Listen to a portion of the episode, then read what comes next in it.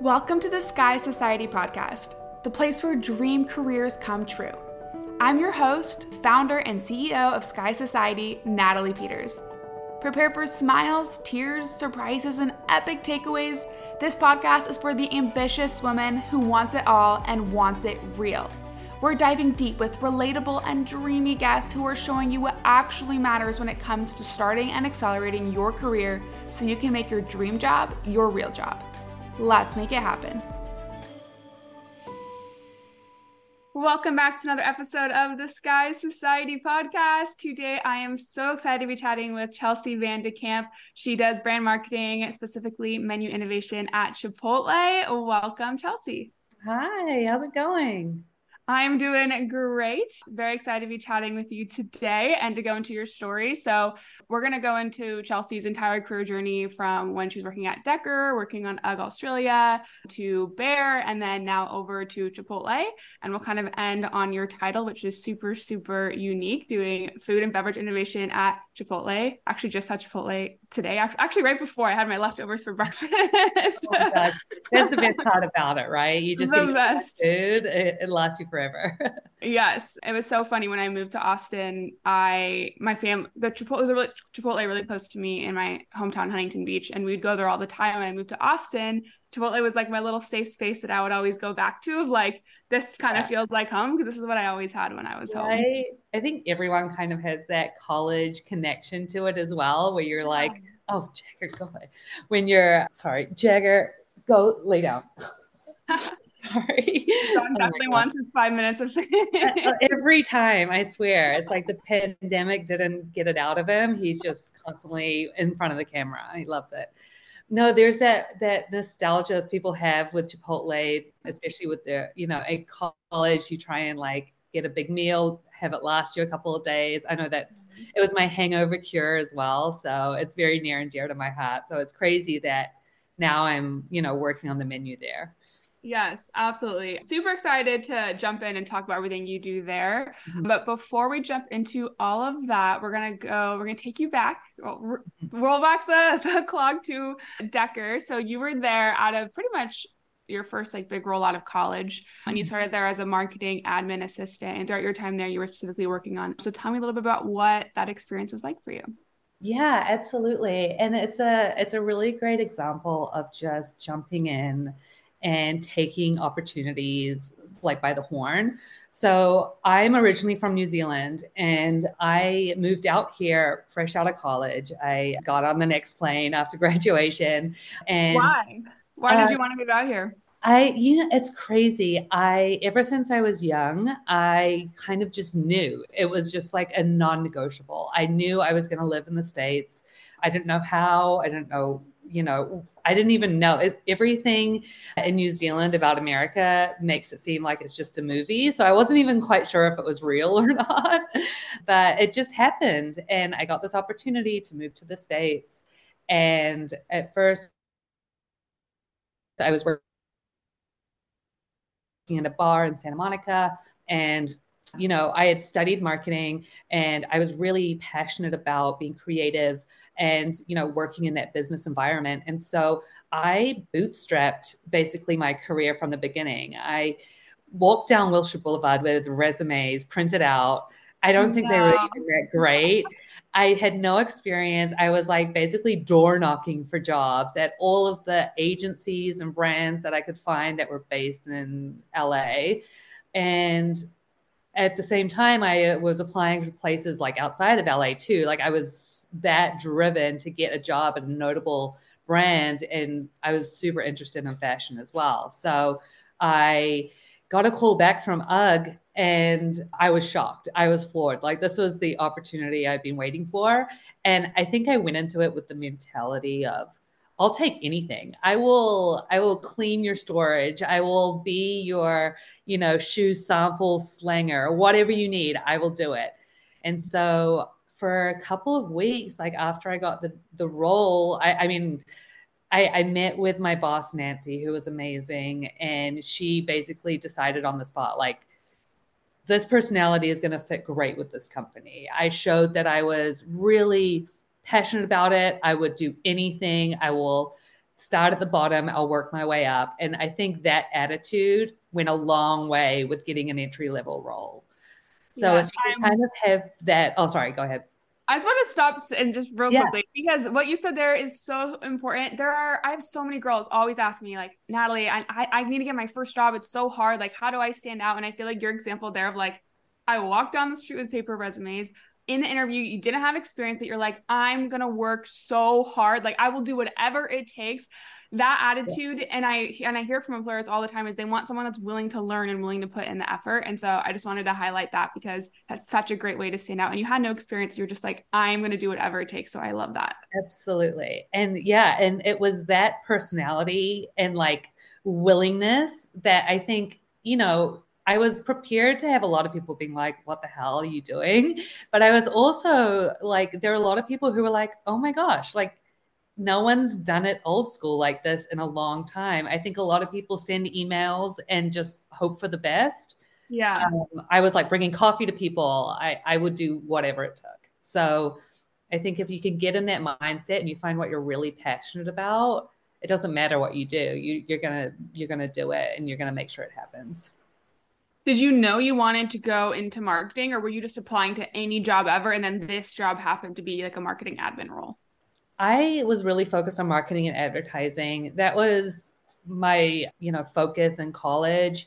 And I think when I looked at what I was really good at and really liked, it was creative, but it was also trying to make money out of creative. So that like naturally pointed me towards marketing. Um, so I felt like it was a good fit. And then I think when you find something that you think you're going to be passionate about, you you find a way to make it work for your career and and then you try and really focus and hone in on getting that pathway going. Yeah and i mean starting at ugg is a huge accomplishment. Like that's you know that's an incredible place to start. And you were there for a long time. You were there for five years. So you started off at this admin assistant mm-hmm. role where i'm assuming you were doing very very basic tasks and then moved up to marketing coordinator and associate so what did mm-hmm. your growth trajectory look like at Decker and at UGG, and how were you able to move up? Yeah. So when I got into the role, I, like I said, I started at the very, very bottom. I was getting Diet Cokes for the CEO. I was getting coffee orders. I was slanging boxes. I, I got really big guns from just like lifting heavy boxes of shoes constantly. I don't need to go to the gym. yeah, exactly. It was like my job. It wasn't glamorous at all. It, it isn't the fashion industry is not as glamorous as I think people, a lot of people expect it to be. I was waking up really early, coordinating samples, doing a lot of shipping, admin stuff. It was, it was a lot, but it was the basics you need to learn just to feel grateful about the people who start at the bottom. It's almost like you pay your dues. And then looking back now, when I work with coordinators or assistants, I have so much empathy and understanding about what they go through. It actually makes it it makes it better for your career in the long run, I think. Yeah, I'm starting at that lower and that lower position. And I've heard that too from guests or even just saying that assistant roles have gone I don't know if the word is easier, but different as like time has gone by. I know I've talked to people that were like assistants at editorial companies like way mm. back when when like you yeah. were literally doing like Devil Wears Prada intern, yeah. like our assistant work.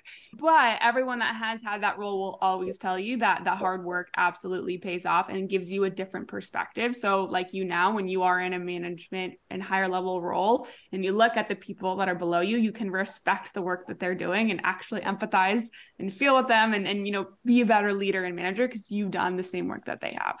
A hundred percent. Yeah, you're so right. And I think, you know, one of the things that I've started to reflect on now in my career is even the most frustrating times, the hardest times, the times where you're like, I have a degree and I'm going to get a Diet Coke for someone. Like, this is crazy.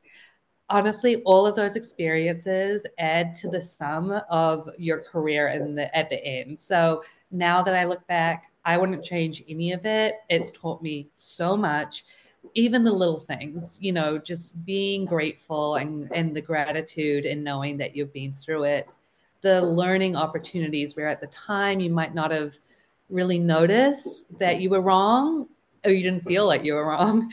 But now looking back, like you know your your mindset back then and that you didn't really know the full story or the picture or know how to handle a situation in a specific way. So I I always tell, you know, my teams and people, you know, underneath me now that like it is there's always a silver lining and it always adds up to something better for you in the long run yeah you just may not see it then and and that's one of the things i love about when i interview you know guests like yourself is that you, like mm-hmm. you can tell us that your story now and you can look back like yes of course the pieces all connected but when mm-hmm. you're in it you have no idea like where it's going to go and yeah fear that comes around that is like is this going to work out but what you said is completely right like it it always does and you then look back on it and you're like okay i understand like why i needed that experience to then end up here but it doesn't always make sense when you're going through it totally so you were at Decker for, like I said, five years. What is the biggest thing? So you grew there as a marketer, your position, you know, mm-hmm. kept growing in marketing. What was the biggest thing you learned as a marketer in this role, or how did your skills grow? Yeah, it was a lot of communication skills and a lot of interpersonal skills as well. I think, you know, specifically for the fashion industry, there's a lot of personalities. There's a lot of female energy, as you can imagine. And being able to build tough skin and know that it's not personal, even when it really does feel personal, was mm-hmm. a huge leg up for me. And now I feel like there's nothing that anyone can say that can really penetrate me to the core anymore because I've heard it all. I've heard it all. But again, that is a blessing in itself. And, you know, it taught me a lot about, you know, I, I think looking back, I've had a, a very, like, a lot of different leaders in at UGG and some good, some horrific. and I think you learn from both. I learned a lot about how I want to be treated and how I want to treat other people, both from really inspirational leaders who helped people grow and really used or or treated their teams as people that they want to shine and do their best work. And then I also learned from people who were the opposite of that. So I think being being able to sit back, listen, really observe different leadership styles no matter what kind of style it is, you know, take the notes, take the mental notes, and really grow from that and apply it to how you want to be a leader.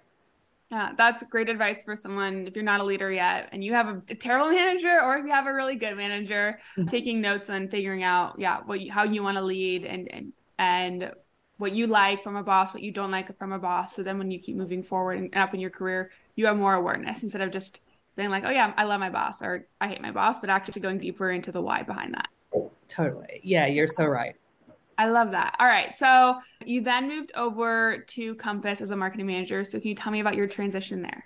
Yeah. So I went from UGG, which is like a billion dollar company. Everyone knows UGG to basically this startup environment with Compass. So they were relatively new. They were more, they're in real estate. So a completely different industry I had no idea about and I had to get scrappy all of a sudden, you know, and and I kind of do have like a naturally scrappy like personality, but this was like limited budgets. Like I have to do everything from like local advertising to brand advertising. I had so much freedom with that though as well. Like my boss there was amazing and he was a realtor but he didn't he kind of knew that he didn't know much about marketing so he gave me free range to do whatever i wanted. So as scary as that was because you're like oh, i'm working for this big company and i can do whatever i want. I don't feel qualified for this.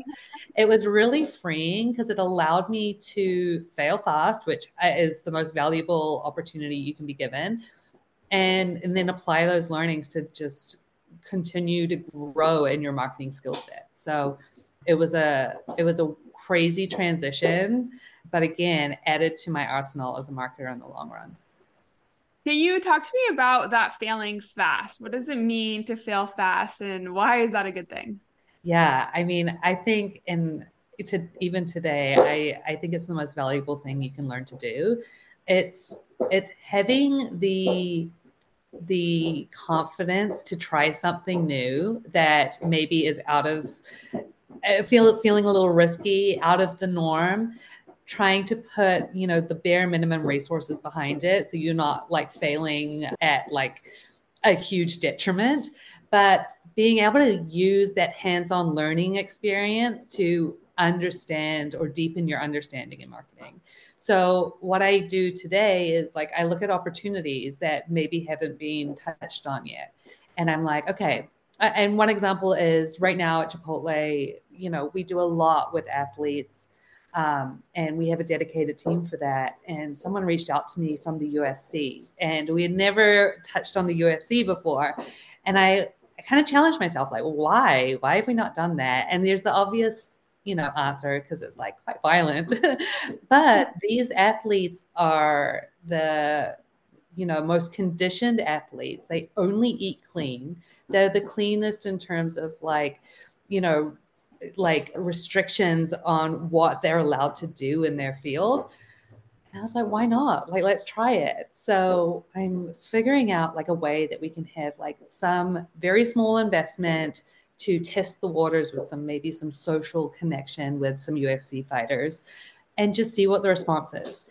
And it might not end up aligning with the brand. I don't know, but it will be a quick test to see like is this a, is this going to be a winner or is this going to just be like dead in the water? So finding those opportunities are so key because you won't be able to know unless you try. Yeah i love that. I feel like that's a mentality to you get when you do work at a company where you have more freedom to do mm-hmm. things i know at larger companies there's a lot of more hoops you have to jump through before you can try and experiment with something but i I love the idea of failing fast. I love the idea of you don't really know until you try something. I think it's true for so many things in life. I say it as I give it as advice when you're trying to figure out what you want to do in life. Like go mm-hmm. try a bunch of things because you're not going to know by just like watching, you know, videos about what other people do. Like you have to go try those things for yourself. And I think it's the same when it comes to your job or when learning anything in marketing. I know even for Sky Society, we're just there we like nothing is ever set. Like we never do anything where we're like we're not changing this. Everything is always open to being changed because if we you know you do a post and it flops like it flops. Like now we yeah. learn but, you yeah. know? And and then there's no other like no better way to learn than like what you said than by trying and failing and being okay with it. Yeah absolutely. And i think a big thing for me is i think my managers or leaders have seen that even just approaching a new idea like that and saying, Hey, I'm not sure about this. Here's what I'm thinking the opportunity could be. Can I do XYZ, which will have little to no impact on in the long run, just to test it? Honestly, bringing that kind of thinking to the table, I more times than not, they are so impressed that you're using your initiative and bringing fresh ideas. So uh, sometimes it's a no and I, you know that's because of dedication of resources and what's priority but a lot of the times just even showing that you're thinking outside the box is so valuable in the perception of your leadership with what you're uh, providing to the brand. Yeah absolutely. And then i think what also comes is having confidence. I think you mentioned this earlier of not being you know, hurt by hearing no or being, you know, sharing an idea and it getting shot down, not taking that personally. I think that that skill is also something that you build by doing that. Cause yeah, maybe sometimes I'll say no, or maybe sometimes you'll do the experiment and it fails, but being okay, like having the attitude of, okay, I'm going to try again and try again. And just because it failed once doesn't mean that I'm a failure. Exactly so we're then we're getting close to Chipotle. So we then you go over to Behr, Behr Paint Company. We all know Behr. Yeah. You were there for three years, and you were doing um, brands and campaigns there. So can you tell me about your time at Behr? Yeah, so Behr was another huge sidestep into a completely different industry. I was moving to Orange County from Santa Barbara, where Deckers is based, and you know the brand itself was so highly recognizable I'm not going to say I was super interested in paint because I don't think anyone can say that they're like lovers of like mm-hmm. industrial and commercial paint. But what it did provide was a huge blank canvas. And what I mean by that is when I met my boss there, Kara, still today, one of the best, most inspiring bosses I've had, she really gave me the opportunity, even in my interview, she was like, look, this is paint. It's like watching paint dry, obviously. but we can make this cool and we have license to do so. And I, it really opened my eyes to the opportunity. And so working with her was so amazing. And she was the kind of boss that maybe I didn't see it at the time, but she threw me in the deep end. And I was at an age where I thought I was so smart and I thought I knew it all, and I definitely did not. and she forced me to grow and she really challenged me on a lot of things. And she set really high expectations for me. But she also nurtured me through that process. And there were times that I cried for sure. There were times that I was so frustrated. But now looking back, she made me a really, really effective marketer.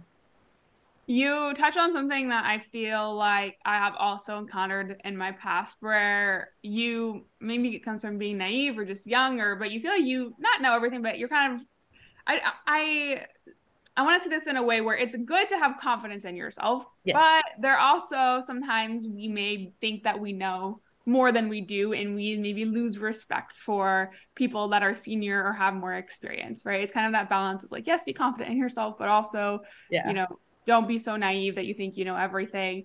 How did you find yourself in that position? How can someone maybe identify if they're in a similar space like that?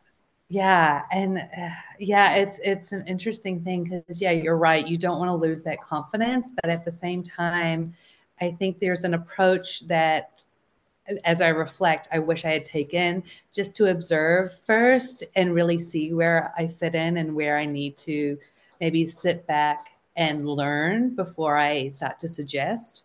And I've actually seen that more recently in my career as well. And you know, it's a, it's a problem not only for juniors, to be honest. I've seen executives do the same thing where they come in super hot, they think they have all the answers. They don't have any of the context or history before they jump in and, and start to give advice or give direction. And ultimately, it's again a personality communication thing. People really resist to that. So, you know, one thing, one tip that I learned was, and it kind of goes with not being afraid to ask questions. I think with that confidence in yourself or that thinking that you know everything, you don't want to ask questions. You want to maintain that kind of level of um, expertise, I guess. But one thing I learned that was a really great trick was I gave myself permission to ask questions by saying, hey, this might be a silly question, or hey, this might be, you know, not the best idea, but have you thought about this?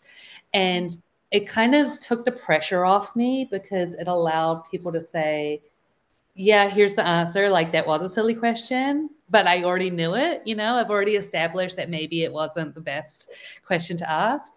So it's not like you're being broken down to size. So I used that technique a lot and it, it allowed people to almost want to help as well because you're not coming with this arrogance. It's like you kind of know that you don't know, you're addressing it, and they're more than happy to give you the answer. This reminds me of a sales strategy or a negotiation strategy from the book Never Split the Difference, where you want to give someone before you ask someone for something you want to give them you want to give them the opportunity to say no to something. Yeah. like just so that way they feel like they're you know they, they kind of lets their guard down because they say no. So by yeah. you being like this is is this a stupid question? And they're like no like no. And then they get to like you know go and say yes. And so it's so funny i was actually just thinking about that the other day of, of using that negotiation strategy of yeah letting someone say no first before you ask them to say yes yeah, absolutely. And it, it made me have a lot less anxiety, especially around like, you know, the executive level, because I think they you you think they expect you to know everything. And when you can act in that way that is a little bit more approachable, I think I think they kind of it, it's less pressure. It's less pressure. You feel more comfortable. So I use that a lot. Yeah. And one thing I also say about asking questions, because I think you're right, that that is the piece where you cross from confidence to arrogance when you stop asking questions. Yeah. And one thing that I, I forget, where you know, where I, I learned, learned this, I think most, most of us know this by now, but when you are someone that doesn't show weakness or fault, you become less relatable and just likable overall if you just like fail to show that you are a human right? Yeah. like oh i'm too i don't need to ask questions or i'm not going to admit my mistakes. You're right. I'm untouchable. But showing but asking questions even if you're a boss and you have to ask like someone lower lower than you for help for something that you know allows you, you look more vulnerable. It allows you to open up to them and them to feel more connected to you and asking questions is never a sign of weakness. Right. it only makes you more strong.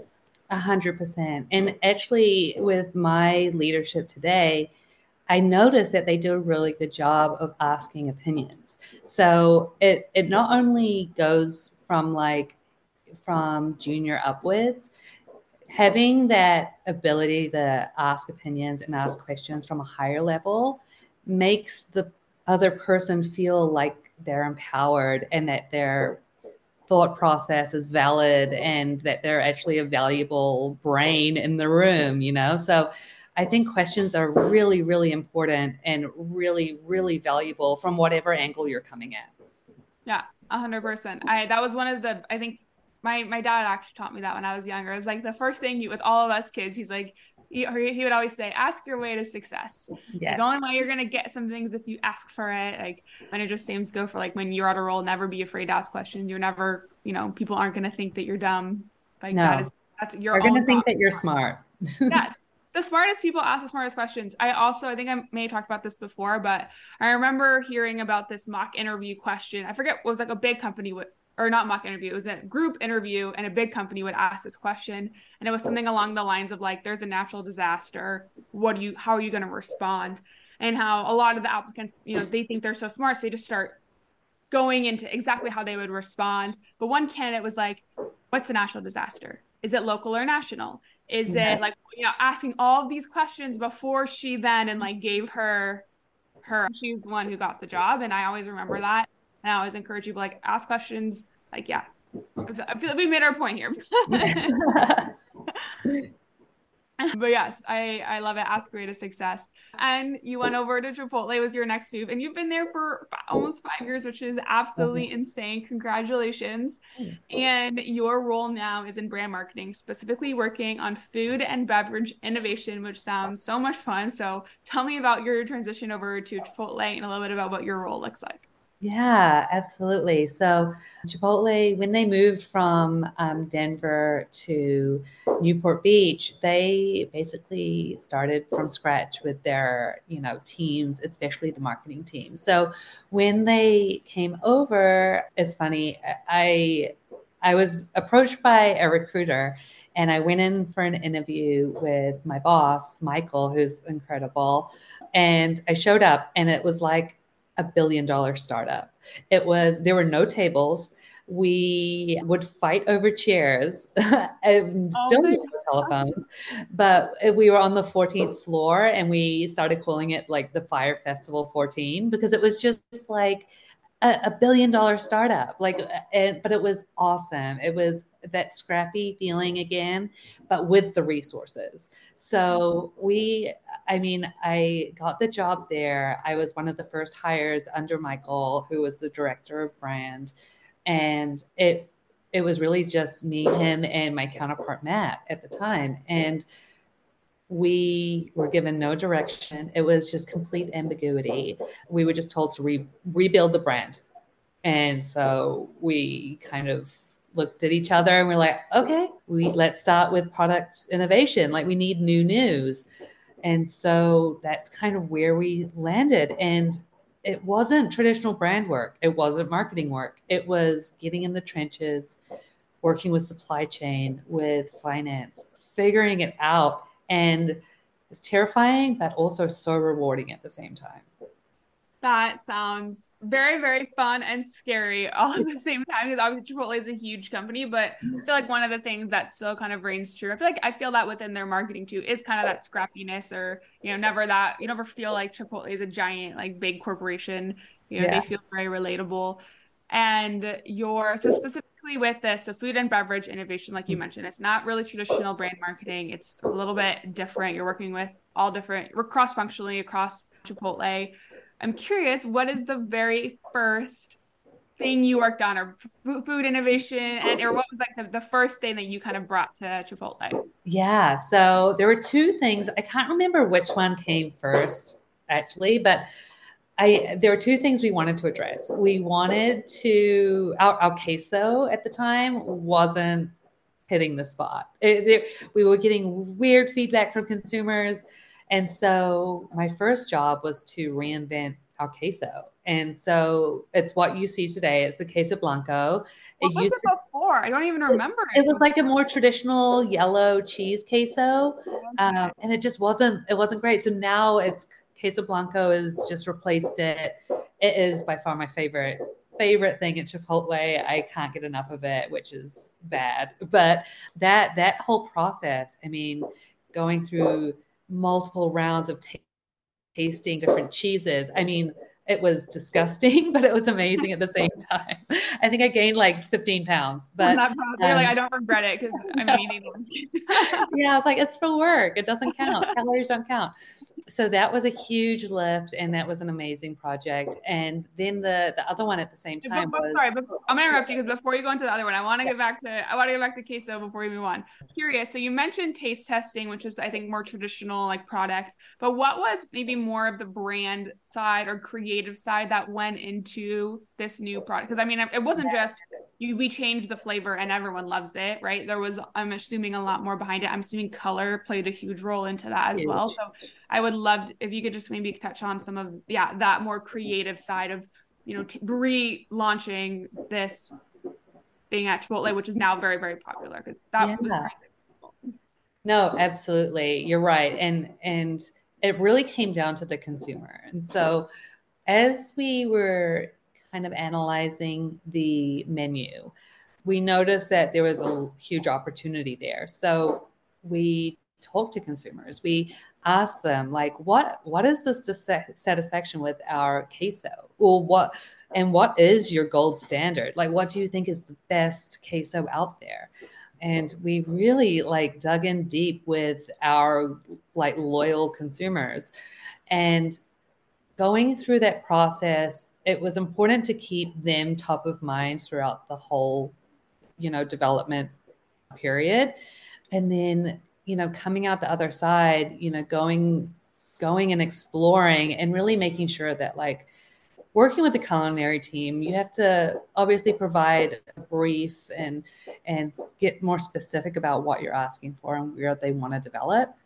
We had a really wide open you know range of what we're looking for. And I think thinking back, we could have tightened that a little bit.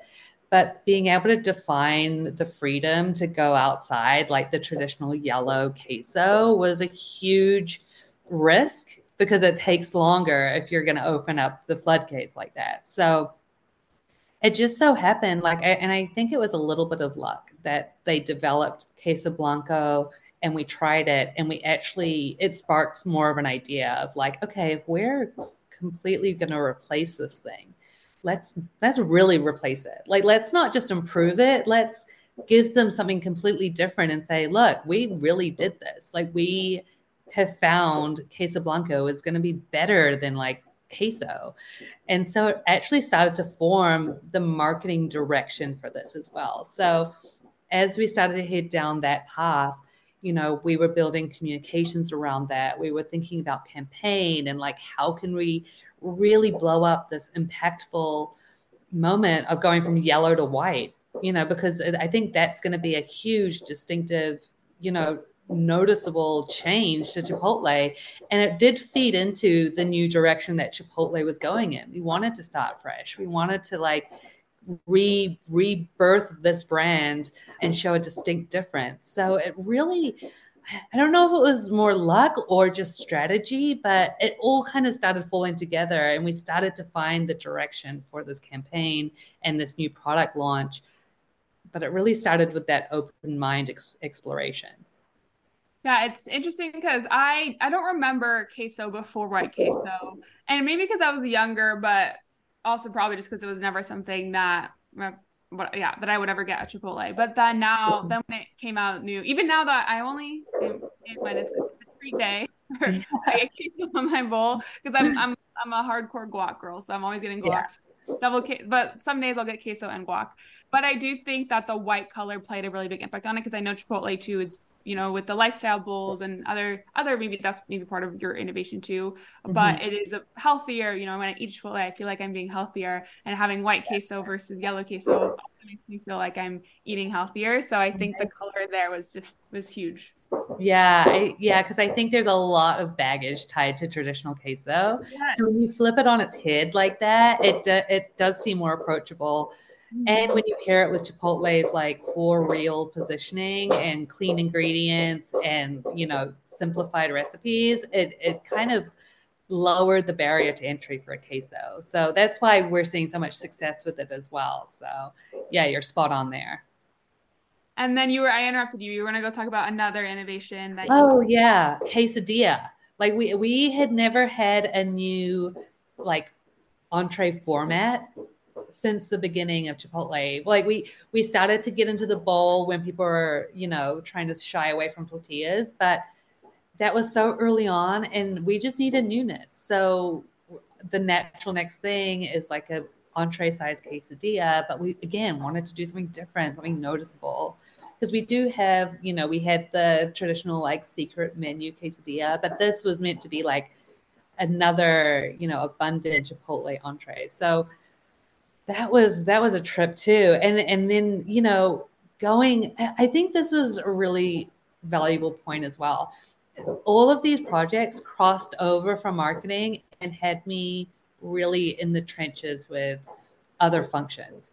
So if anyone ever gets the opportunity to try a different function for a little bit, or at least peer over the curtain at another function, it is so valuable because knowing more about ops, knowing more about finance specifically, makes you such a better marketer because you can understand the context of things like how you can make this more profitable, how you can make this more operationally viable getting that cross functional insight is the most valuable thing I've ever had throughout these projects. I love that you mentioned that as well because I when we when we are marketing, you it's easy to get tunnel vision or just see, see what you're doing and just want to advocate for you know we need more budget here or we need this and that. But it is so valuable to yeah to be able to go in and understand how finance thinks about thinks mm-hmm. about things and how sales thinks about things and product or whatever, all those different departments. Um, I think that it, you're absolutely right. And then also, I'm assuming it will likely help you when you're moving up in your career mm-hmm. because then you get to understand you're moving up to a manager, a senior, or a director role because you understand how all of those functions work together. So this seems like a very very fun space to be in especially with like you know hearing hearing these stories from you i'm curious you mentioned the quesadilla was that launching the quesadilla at Chipotle? Because I know Chipotle also just did like a new campaign where they kind of like redid the quesadilla. Yeah, so that was launching the quesadilla as like this is a new entree option. More recently, we actually opened up quesadilla to have fajita veggies. So before it was just protein and cheese. So now it was like a fajita quesadilla was now an option. And I personally didn't work on that piece of it with the new launch, but that has been such a successful moment for us. Really leaning into social, leaning into consumer insight, and just making it work. Again, being a little scrappy, figuring it out, seeing the opportunity and just being like, let's throw everything against us and just go for it. Like, what's the worst that could happen? And I give props to my uh, team. Irene, she led that. She killed it. And the social team with their tie in with the Keith the Quesadilla, I mean, it, it just was a perfect campaign in, in and of itself. So, yeah. Yeah, it was cool to see on, on social media. And I saw some influencers that I, I were familiar with be a part of that campaign. So that was really cool yeah. really yeah that was really cool to see it's interesting hearing about all this because when someone thinks of chipotle they don't think of i feel like you don't think of product innovation food innovation right because it's like chipotle serves like yeah. rice beans and like meat like but it's super interesting to hear how intricate it is and that the mm-hmm. way that chipotle is able to serve such few things because the few things that you do serve you do really really well and then also having the various ways to combine them together where yeah you can get a bowl a burrito a lifestyle bowl you know salad and taco, a quesadilla, like you have all your different things. I'm curious what makes you decide or um, so those are two things that you talked about, but how do you identify like, okay, this is the next thing that we're working on, or this is where we this this product or this I don't know, I'm keep calling it product, but no, you're right. Yeah. yeah, concept or product. Yeah. Yeah. Yeah. What kind of what? Yeah. What is the indicator there that that's the next thing you need to work on? Yeah. I mean, I do a lot of research and I partner really closely with our research team, consumer insights team. They're a hilarious bunch, I, I have to add, but they're so smart and we really dig in with them to find opportunities and ali our consumer insights person she she really keeps a pulse on trends and social listening and seeing what's out there and and looking at you know what white space is out there? What are we seeing shift in the industry? She is like the the person on the pulse right? So another thing that i realized is like i'm not going to have all of these strengths you know? I'm i'm not going to be a great marketer and a great project manager whatever and like a finance guru. So i the people who have the strengths where my weaknesses, they are my BFFs. Like I connect with them on a regular basis. I use their brain knowing that my brain doesn't operate that way. So Ali is one of those people that I love working alongside her and picking her brain, you know, being the person that doesn't really know insights as well as she does and and just trying to dig in and find that opportunity space. So that's kind of the process we use. There's a lot of inspirational stuff that we try and do as well. Like a lot of the best ideas come from the weirdest places. So whether we're, you know, out eating, we see or think of an opportunity or you know, one of our interns has a really great idea and we start thinking, "Oh yeah, why why wouldn't we do that?" I would say inspiration comes from everywhere and then it's just a matter of pairing that with the business case and showing leadership like, "Hey, this can make us X amount of money or a, obtain like a new demographic. And really just proving that case out is is just where the kind of magic and spark happens. That's so beautiful to hear. And i love the way that you view that and your perspective on it is very inspiring and makes honestly makes everything more fun which is what makes work more fun and life more fun your career more fun of of just being open to opportunities trying new things asking questions failing fast um, I love it all. And Chelsea, as we wrap up going through your absolutely incredible career journey, what is one last piece of advice you'd like to share with women in marketing? I would say just take everything day at a time. If things get tough, just remember it's it's for a purpose and you're going to learn so much. Even when you think you're not learning, you're learning a lot. So hang in there and just really be honest with yourself about what you're passionate about and you know go after that thing. You know, especially when you're younger i think it's the prime time where you don't have any responsibility that you can really try a lot of things jump a lot of different industries like i did go through the learning curves. All of it's going to add up to you know a really well-rounded experience. So just go go for it head head on that's beautiful. Well, thank you again, Chelsea, for coming on the podcast. I really appreciate you taking your time and walking us through your journey today. Of course. Thank you so much for having me. This has been awesome. If you enjoyed this episode, please leave us a review. You can also join our private LinkedIn group for women in marketing. It's called Sky Society Women in Marketing, and you are welcome to join us on LinkedIn. And you can also follow us on Instagram and TikTok at skysociety.co for more information on all things marketing and career. And I'll see you in the next episode.